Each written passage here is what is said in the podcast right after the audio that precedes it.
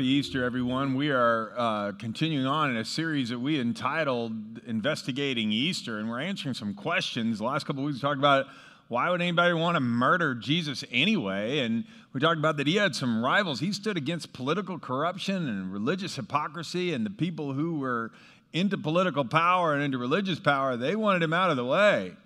And they found a way to get Jesus crucified. And then the other question we talked about last week was well, well if he knew all these corrupt people were going to crucify him, why did he allow it? And he allowed it because he wanted to, that was the only way he could pay the penalty for my sins and yours.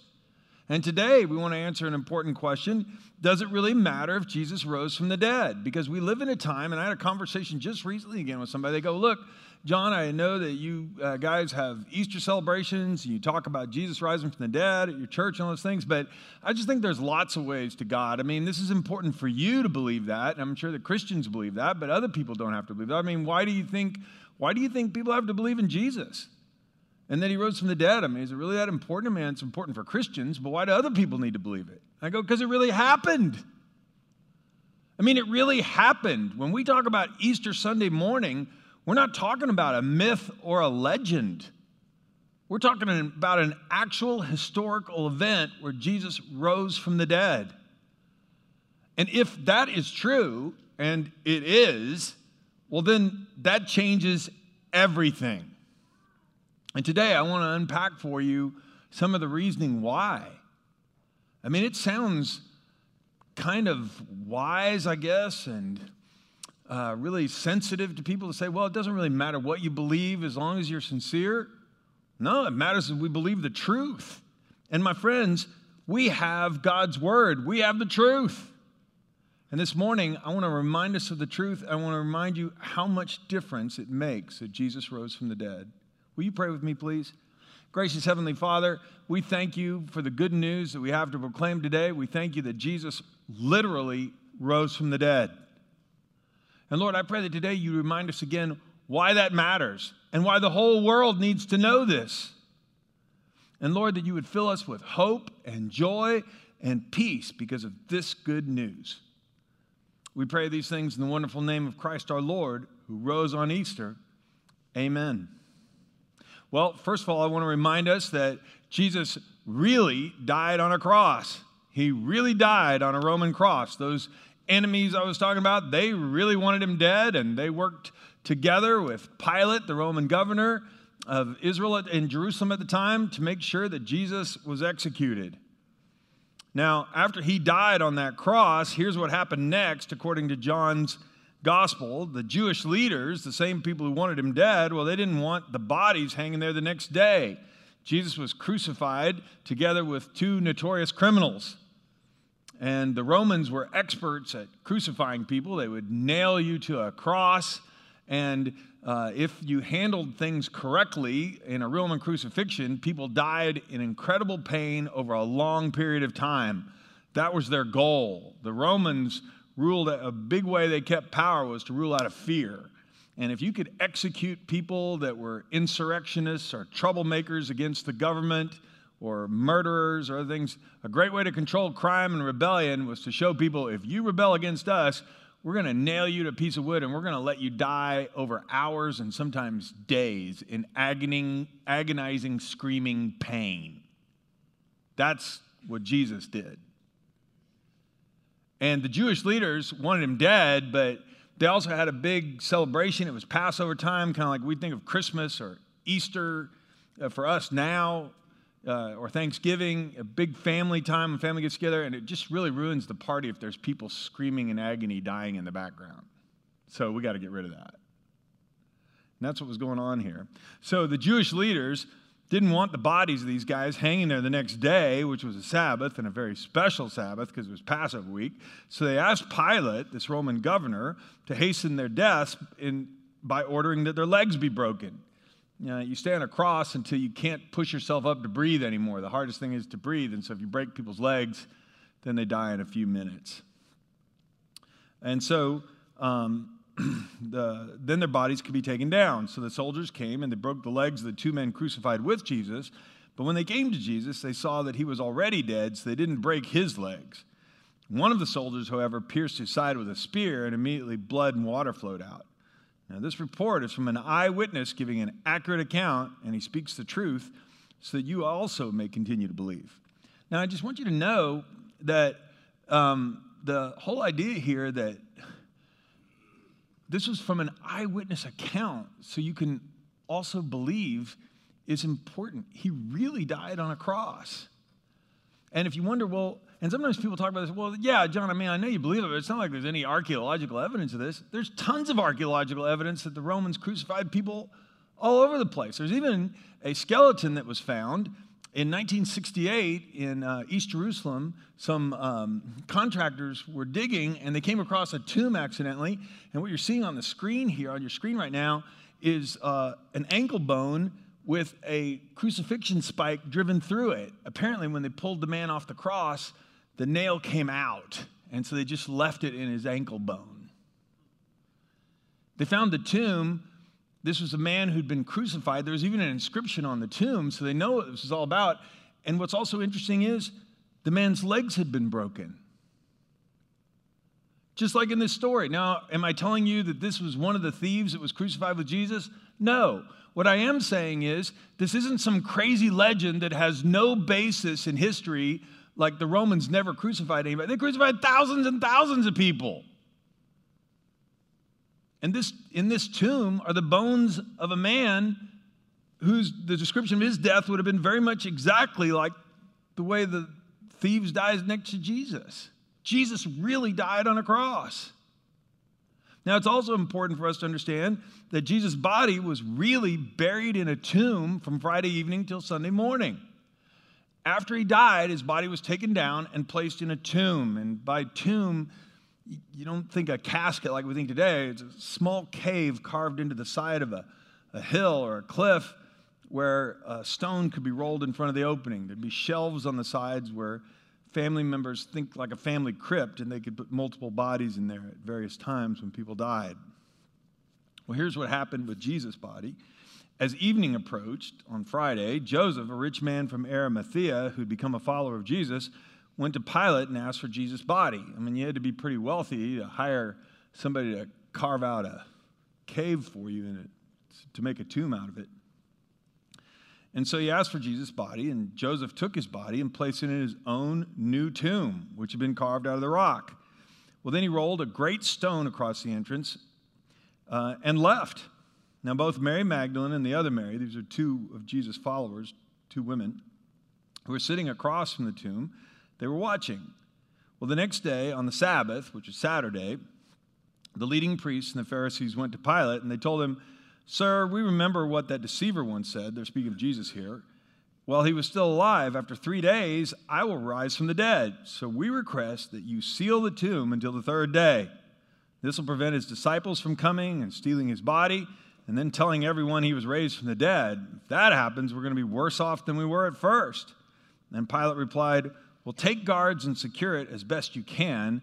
So they sealed the tomb and posted guards to protect it. Now, I think this is just so important here, and I want us to understand this is one of those strange little twists that reality brings into a story. I don't even know how you'd concoct a story like this because one of the objections, or one of the one of the objections to Jesus' resurrection, I should say, or one of the things people point out, they went, well, you know, these women that went to the tomb, we're going to read about that in a second. They went there and they found it empty. Well, of course they did. They just went to the wrong tomb. I mean, that's how you explain that. How would you explain the empty tomb? Well, they just went to the wrong one. But that's not possible. Well, how do you know? How, how are you sure they knew which one was the one to go to? It was the one with all the soldiers in front of it. There weren't many other people they were worried about getting out of their tombs. The one with all the guards in front of it, that was Jesus' tomb. And the two women who go to the tomb on Sunday are these same two who were there and saw where he was laid. It was also the one where the guards were. So, yeah, they knew which one. So, what's ironic about it is if you wanted to give a perfect marker and to make sure that nobody misunderstood which was the right tomb, this was it. The other thing is, I mean, they were worried about the story getting out that if somebody stole the body, they could say, well, Jesus rose from the dead. People had already believed he was the Messiah, and they mistakenly thought that meant he would be a political leader. But they said, that's bad enough. But if he rises from the dead, they'll believe Jesus is the Son of God, and that's even worse. And these same guys who wanted the guards posted, if the women had gone to the wrong tomb and said Jesus was resurrected, well, then all they would have had to do is refer to the guards and say, hey, step out of the way, let me show you where Jesus is, and produce the body. I mean, that's all I have to do to shut that down. But you'll see in a minute, they didn't. What I'm trying to relate to us is this really happened. This isn't myth or legend. Well, Christians believe that, but other people don't need to because it's not like any of this ever really happened. Yeah, it's like it really happened. This is real. This is a historical event. And that's why it's so important. Now, on Easter Sunday morning, so Jesus really died on a cross, he was really buried in a tomb. And on Easter Sunday, Jesus really rose from the dead. His body wasn't there. And we know that because the Bible tells us some women went to Jesus' tomb and an angel told them that Jesus had risen from the dead. People hadn't stolen his body at all. Now, early on Sunday morning, as the new day was dawning, Mary Magdalene and the other Mary, same two women, went out to visit the tomb. Suddenly there was a great earthquake, for an angel of the Lord came down from heaven, rolled aside the stone, sat on it. His face shone like lightning, his clothing was as white as snow, and the guards shook with fear when they saw him. And then they fell into a dead faint. Then the angel spoke to the women. Don't be afraid, he said. I know you're looking for Jesus, who was crucified. He isn't here. He's risen from the dead, just as he said would happen. Just as he said would happen. Could we say that phrase together, please? Just as he said would happen. I need you to remember that because when we're talking about the significance on this, that's terribly important. Come and see where his body was lying, and now go quickly tell his disciples that he has risen from the dead. And so the women ran. Now it's important to note on this that those same, so the women said that he had risen from the dead, and an angel had told them this. Well, what did the guards say? And that's important too, because Matthew covers that, that the Roman soldiers who guarded the tomb were bribed to say that Jesus' body had been stolen. I mean, there was a counter story that was circulated. As the women were on their way, some of the guards went into the city and told the leading priests what had happened. And a meeting of the elders was called, and they decided to give the soldiers a large bribe. They told the soldiers, Here's what you must say Jesus' disciples came during the night while we were sleeping, and they stole his body. And if the governor hears about it, we'll stand up for you so you won't get in trouble. So the guards accepted the bribe and said what they were told to say, and this story spread widely among the Jews, and they still tell it today. Well, how do you know they're not telling the truth? Well, that's an obvious lie. Why is it obvious? We fell asleep, and while we were sleeping, the disciples came and stole the body. So you were asleep. Yeah, well, then how do you know who stole the body? While you were sleeping. Like when I'm asleep, I don't know what you're doing. That's why we have that little weather alert radio thing on the phone, you know, because I don't want to sleep through a tornado. That would be terrible. Okay? While I'm sleeping, I don't know what's going on. How on earth could they know what was happening while they were sleeping? The other thing is, these are trained Roman guards. And this was a huge stone. These stones weigh hundreds of pounds. It takes several men, probably a pry bar, just to move the thing. And in one of the other accounts, we find the stone wasn't just rolled away, it was tossed away, like way over there. So you have all these guards, and they're sleeping so soundly they don't hear a giant rock being moved and thrown away, and then a bunch of people carrying a body out. How soundly do you guys sleep? I mean, it's impossible. And that was the story that was circulated. But the angel told the women, no, no, this is what God had planned from the beginning. This is what Jesus said would happen. I mean, this event happened, and we know it happened because the next point in your outline reminds us that Jesus' disciples and more than 500 people 500 others interacted with him after he rose from the dead. It wasn't just that the tomb was empty, it's that people actually saw Jesus. They touched him. They spoke to him out loud. He interacted with them. Listen to what the scripture tells us. We've been talking about early Easter Sunday morning. This is later Easter Sunday night. Jesus, the, the disciples are gathered together. They've been hiding. They saw that Jesus was arrested, beaten, and crucified, and they didn't know if the Romans were coming for them next. So they were together in a place, and they had all heard all these rumors from the women that morning. And then Jesus himself was suddenly standing there among them. Peace be with you, he said, but the whole group was startled and frightened. I mean, he came in, the doors were all locked, and somehow Jesus was immediately in their presence. And they were thinking they were seeing a ghost. Why are you frightened? He asked. Why why are your hearts so filled with doubt? Look at my hands, look at my feet. You can see that it's really me. I mean, he still had the, the scars from the where the nails had been placed in his hands and in his feet, and where the spear had been shoved into his side. He said, You can see it's really me. Touch me and make sure I'm not a ghost, because ghosts don't have bodies as you see that I do. And as he spoke, he showed them his hands and his feet. And still they stood there in disbelief, filled with joy and wonder. And then he asked them, Do you have anything here to eat? And they gave him a piece of broiled fish, and he ate it as they watched. And we all know that ghosts don't like fish. No, that's not the point. That's not the point at all. No, that's not the point. Ghosts don't eat. He said, Look, I'm real. I have really risen. And it wasn't just to these disciples. Paul wrote later on in 1 Corinthians 15 Jesus was seen by Peter and then by the rest of the 12, the disciples. And after that, he was seen by more than 500 of his followers at the same time. This wasn't the disciples just kind of having wishful thinking. This was 500 people seeing him at one time. That's three times as many people as are in this room, all at one time. And he was interacting with them the same way I'm interacting with you now.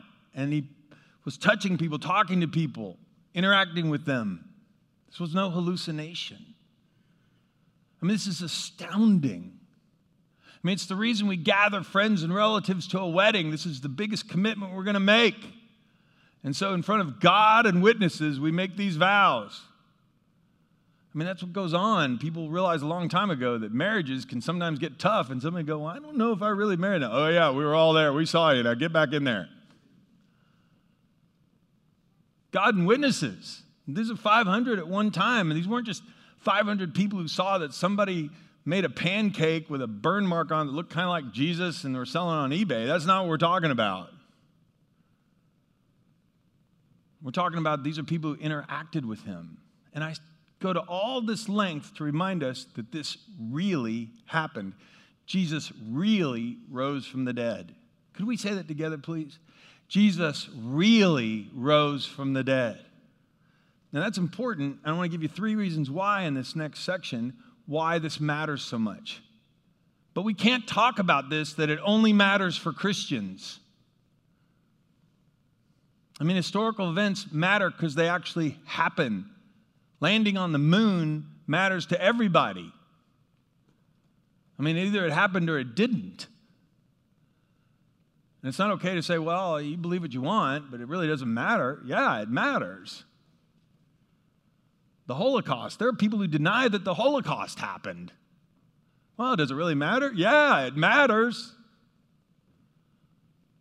This, if this is a historical event, and it is, then it matters. And here's what, um, first, let me read what Paul said about this.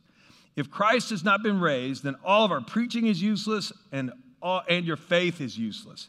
And we apostles would all be lying about God, for we have said that God raised Christ from the grave. And if Christ has not been raised, well, then your faith is useless, and you're still guilty of your sins. And in that case, all who've died believing in Christ are lost. And if our hope in Christ is only for this life, well, then we're more to be pitied than anyone in the world. But in fact, Christ has been raised from the dead, and he is the first of a great harvest of all who've died. He's the first of a great harvest of all who've died. So I want to go over three reasons, and they're all kind of contained in that paragraph there. First of all, because Jesus rose from the dead, we don't need to be afraid of dying anymore.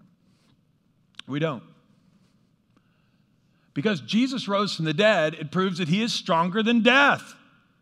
Because Jesus came out of the grave, we can be confident. He said, Anyone who comes after me, though he die, yet he will live because Jesus knew the way out of the grave, when we die because of our faith in him, we will rise from the grave. And that's what Paul said. He said, Look,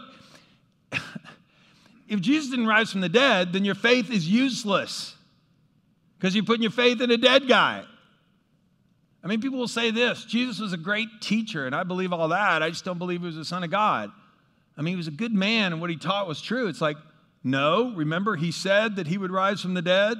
Well, if he didn't rise from the dead, then he was a liar, or he was deluded, or he was crazy, and he believed something that wasn't true. But he wasn't a great teacher. He was just wrong.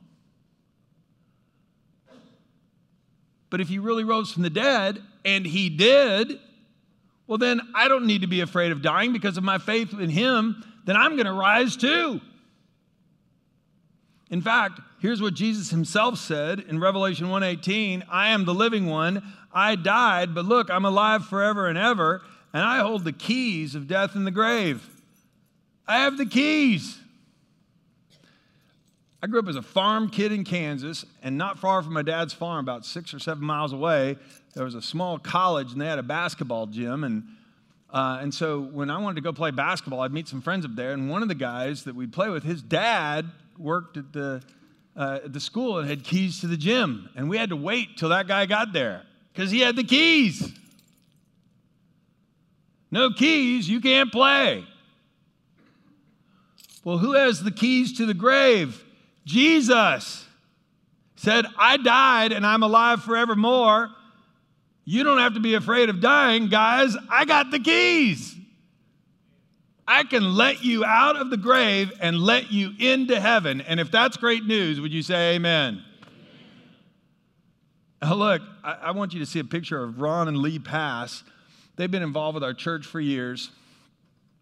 Uh, Lee is in her early 80s and she is at home on hospice care. What you can't see on this picture is just to her right over there um, is a hospital bed in the middle of their living room. Ron is with her. She won't be with us next Easter. Um, she got a diagnosis a few weeks ago that's some, due to some scarring in her lungs from years ago. It's all catching up to her now. And she won't be with us much longer. And I went and talked to her the other day when I took this picture. And I said, How do you feel about Easter that Jesus rose from the grave and that he's got the keys? And she goes, Oh, well, I'll tell you why that's good news to me because I don't need to be afraid of dying. And she said, You know what the best part about that is, John? If I'm not afraid of dying, then I can get on with living.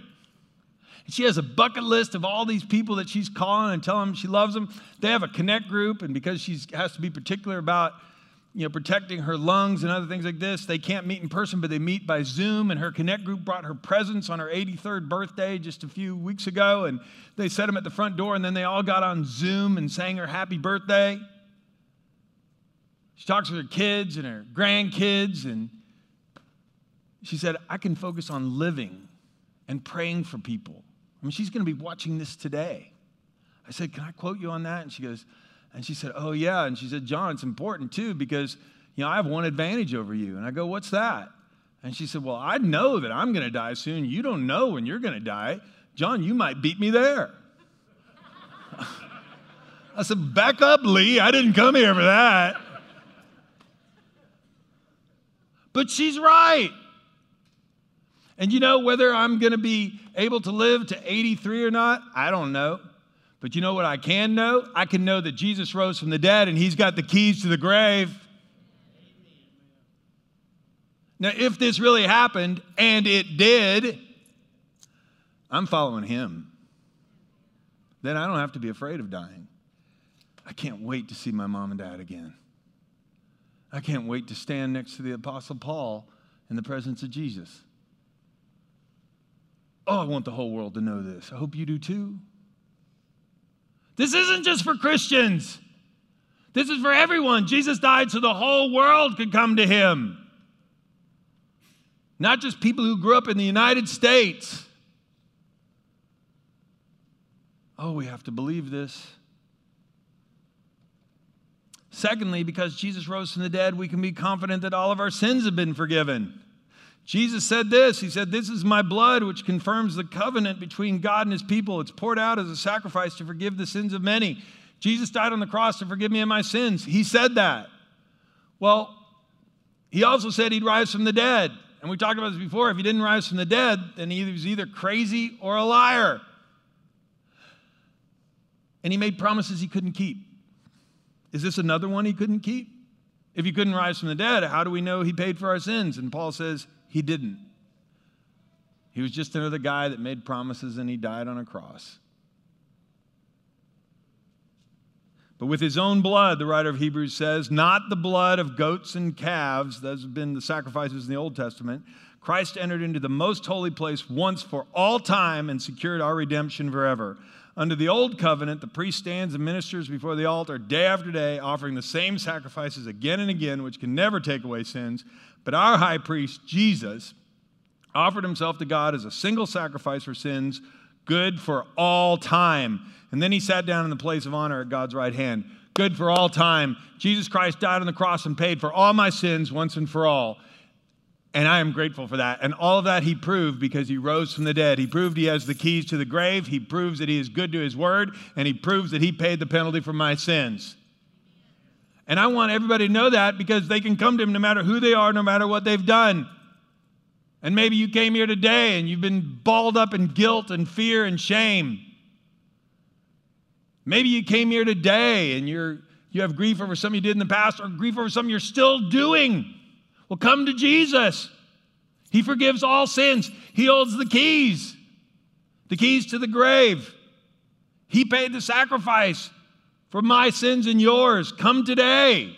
This is what we're talking about.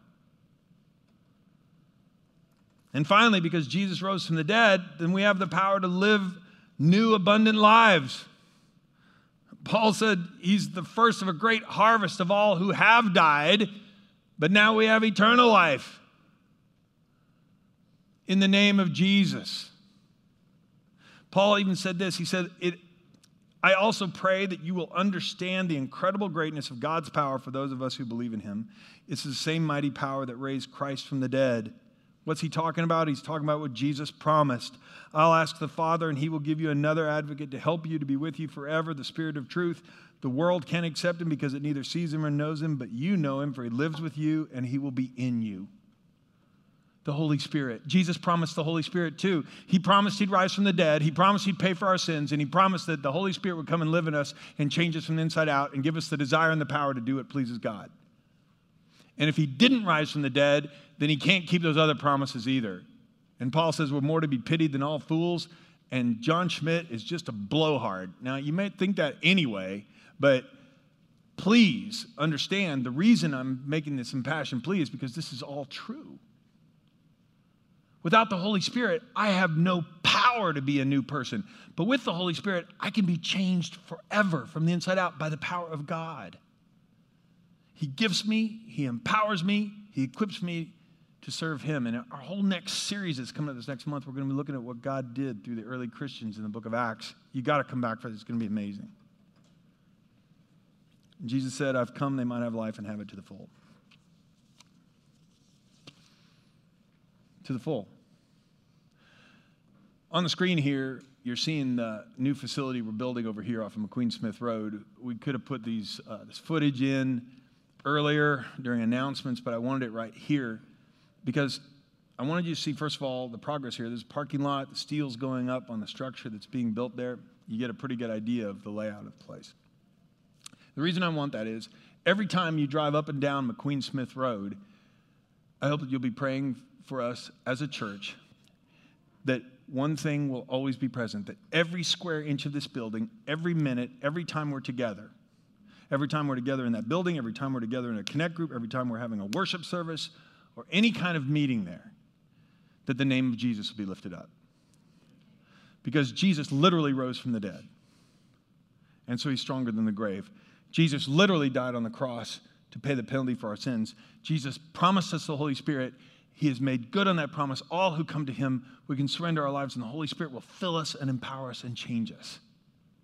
And we want every square inch of that building devoted to proclaiming that and discipling people every time we get together. You've got to pray for that. That building is going to be a, great asset to help us spread the news. And why would we spend all that money and all that time building a building if it wasn't true? It's true.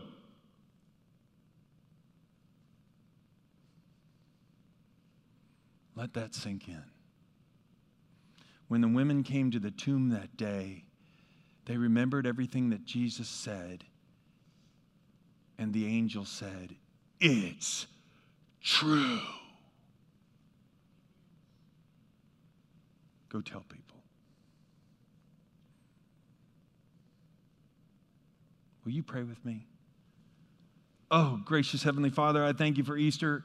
God, we haven't been able to gather like this on Easter in two years. And God, I'm so grateful. I'm grateful for a building that's coming up. It's going to be amazing, but it's just another tool that will help us tell more people about Jesus. And I pray we'll tell the whole world. God, this is not an abstract concept. I thank you for Lee and Ron Pass. Lord, they're not living in a theological discussion. She is living hour by hour, day by day, knowing that her death will soon come. And she's not afraid because she trusts in Jesus, the one who conquered the grave. He has the keys. Convince us of these things. Convince me of these things. And God, I pray that you will use us as your people to spread this news far and wide. Anyone who's burdened with guilt and shame can come to you. You love them, you, you paid the penalty for their sins. Anyone who's afraid of dying doesn't need to be afraid anymore. You hold the keys. Lord, there's power to change. You promised it, and you keep your promises. It's true. Mm. And finally, if you're here today and you have not surrendered your life to Jesus, I'm going to pray a simple prayer right now a prayer of surrender, and I want you to pray with me. Heavenly Father, please forgive me my sins. Oh, Jesus, please save me and make me new. Fill me with your Holy Spirit so I can follow you and serve you the rest of my life. Lord, I want to shine your light. I want to show your love and spread your hope. Thank you for forgiving me. Thank you for saving me. My life is not my own. I give it all to you. I want you to be first in my life. I surrender my life to you, Jesus, today.